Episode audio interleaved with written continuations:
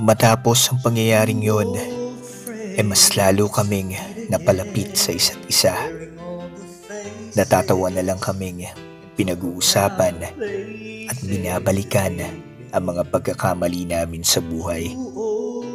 Unti-unti na ring bumabalik ang pagmamahal na una naming naramdaman nung mga teenager pa lang kami. Umayon sa amin ang panahon na maging kasintahan ko siya ulit noong August 8, 2018, alas 8 ng umaga.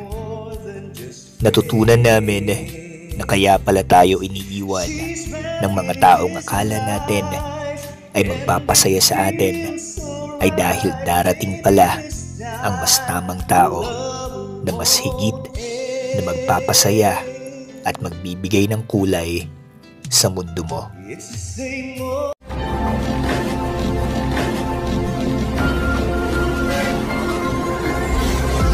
Storya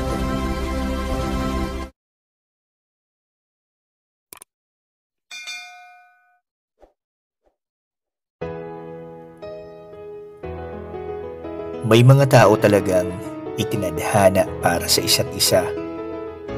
Subukin man ng mahabang panahon at maghintay man ng gaano katagal, ang mga taong nakatakda na magsama ay muling pagbubuklo rin ng pagmamahal. Tunghayan ang isang totoong kwentong pag-ibig na ibinahagi sa atin ni Luis.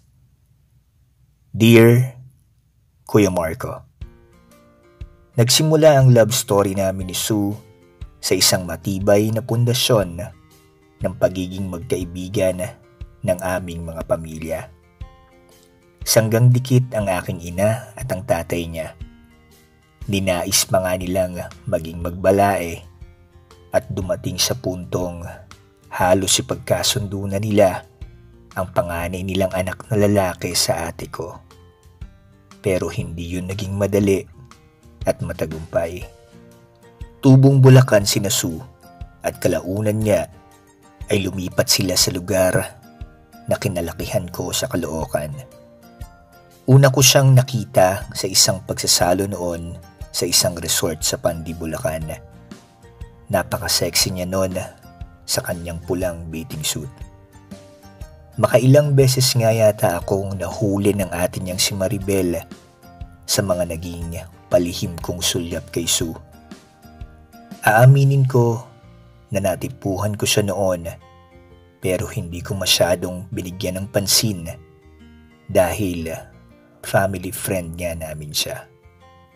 Sa isang eskwelahan lang kami pumasok. Masasabi ko na isa siyang masipag na dalaga at matalinong mag-aaral. Masyado kaming magkaiba. Kabilang siya sa star section, samantalang ako ay star din naman. Star sa rambulan dahil miyembro na ako ng fraternity noon. Star din ako sa pagbulakbol at pambababae. Isang araw ay tumawag siya sa landline namin Tanong ko lang sana kung nandyan ang tatay ko. Panimula niya. Ako lang yata ang tinatawagan mo eh. Pabiro kong tugon. Hinahanap ko lang talaga ang tatay ko. Pagpapatuloy niya. Okay lang ba na tawagan kita mamaya? Ang pagtatanong ko. Okay lang. Ang matipid niyang sagot. Doon na nga nagsimula ang pagtatawagan namin.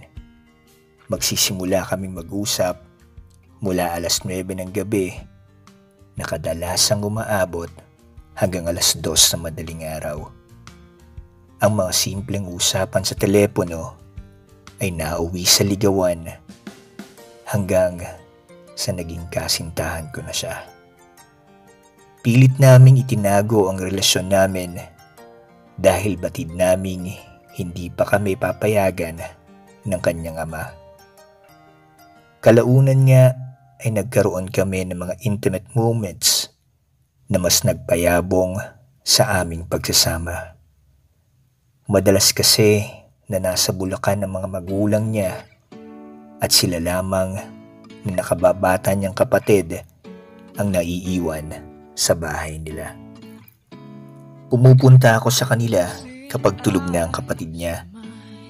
Halos gabi-gabi nga kaming magkapiling, magkayakap at hinahagkan ang isa't isa. Madalas nga ay para siyang bata na lulundag sa akin tuwing pasok pa lang ako sa pintuan nila. Yayakap siya sa akin habang nakakrus ang kanyang mga binti sa aking likuran. Kahit may pagkakataon kami, ay nagibabaw pa rin ang respeto ko sa kanya. Iginalang ko si Sue at mas nanaig pa rin ang pagmamahal namin sa isa't isa. Ni hindi ngayon na bahira ng away o tampuhan. Hanggang sa isang araw ay naipagtapat ni Sue sa kanyang ate ang namamagitan sa aming dalawa.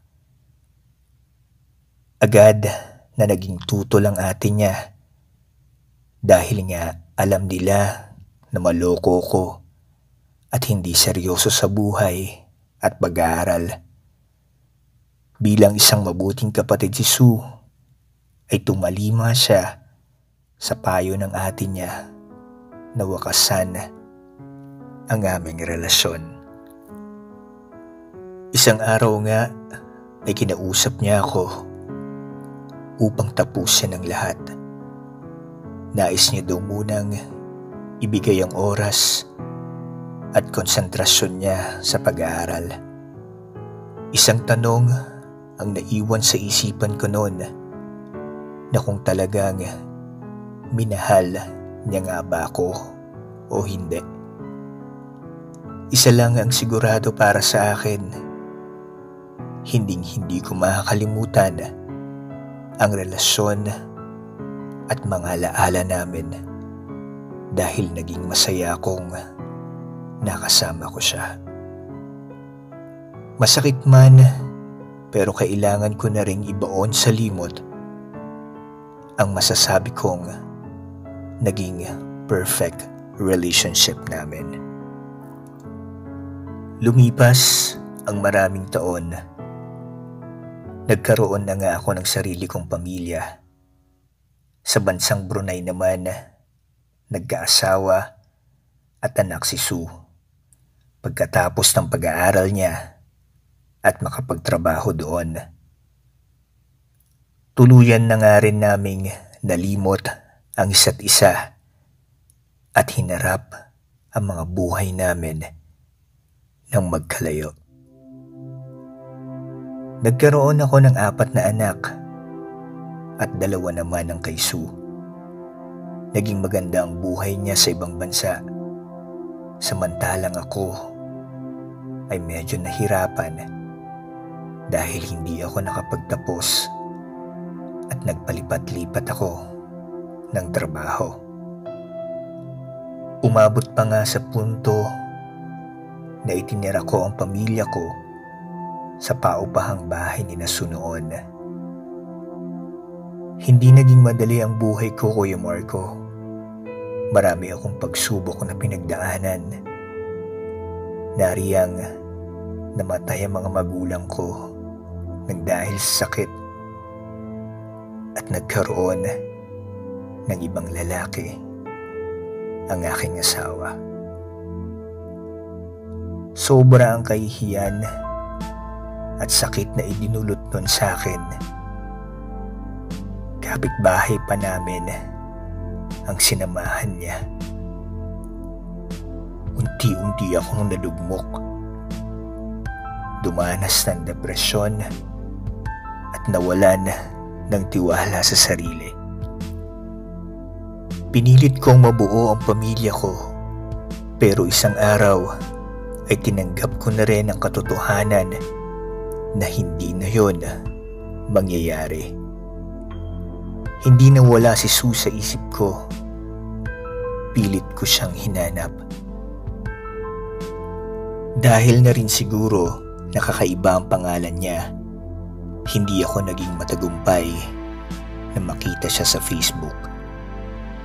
Sa kabilang banda ay hindi rin pala nakaligtas si Sue sa mga dagok ng buhay may asawa. Nalulong sa online games ang kabiyak niya at unti-unting nawalan ng oras at panahon sa kanya.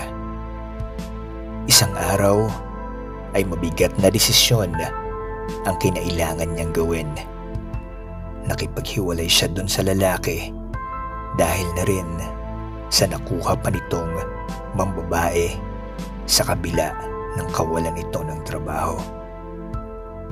Naging daan yun para i-reset ni Sue ang pangalan niya sa FB sa maiden name niya at doon ko siya nahanap sa social media.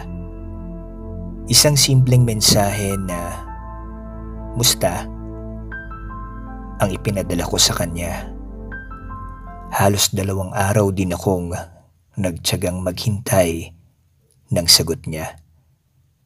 Muling nanumbalik sa akin ang mga tawanan namin noon nang nag-uusap pa lang kami sa landline. Muli kong naramdaman ang maging masaya. Sa kadahilanan na rin wala naman kaming pinagsamahan na hindi maganda.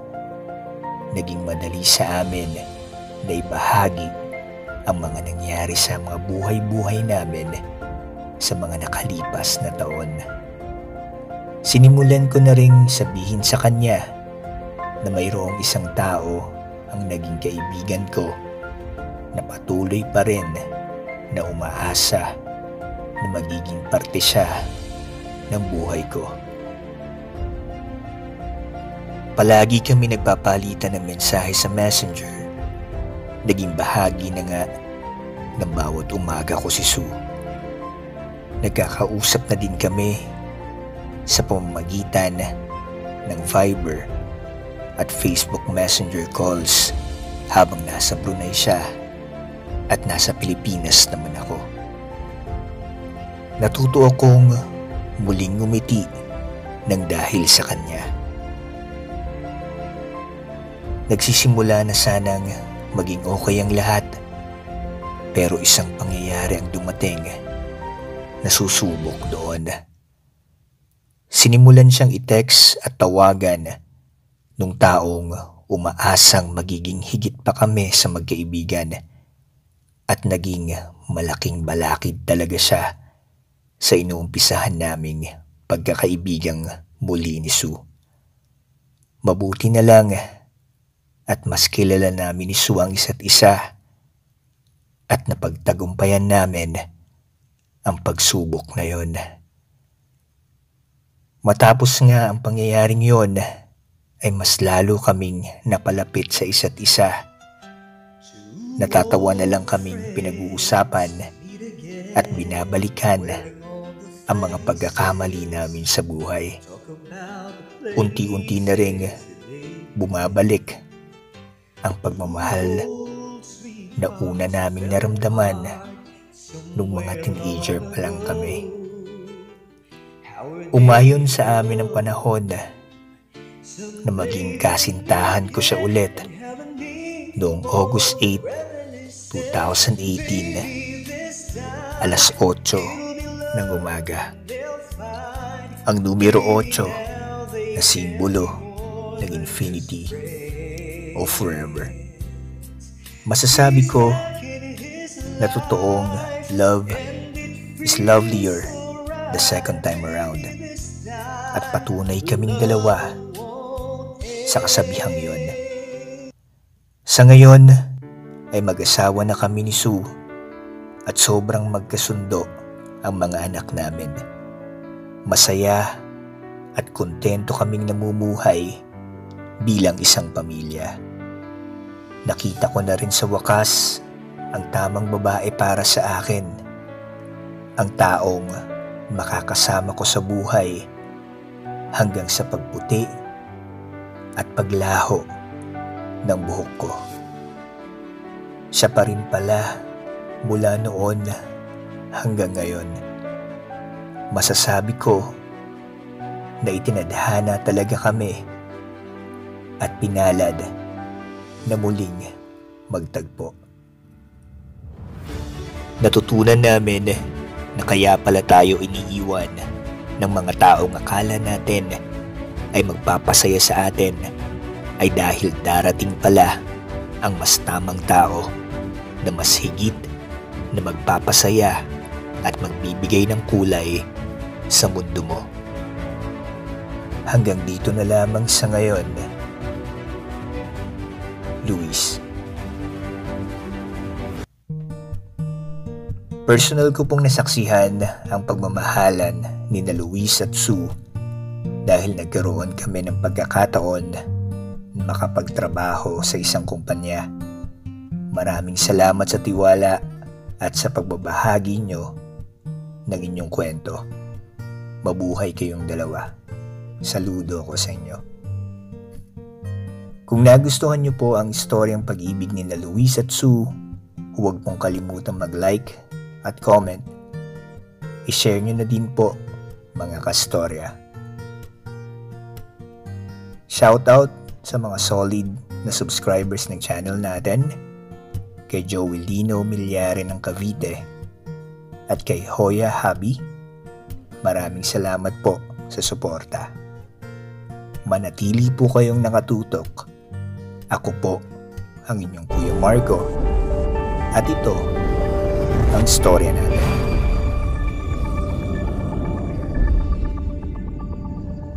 Ikuwento natin ang storya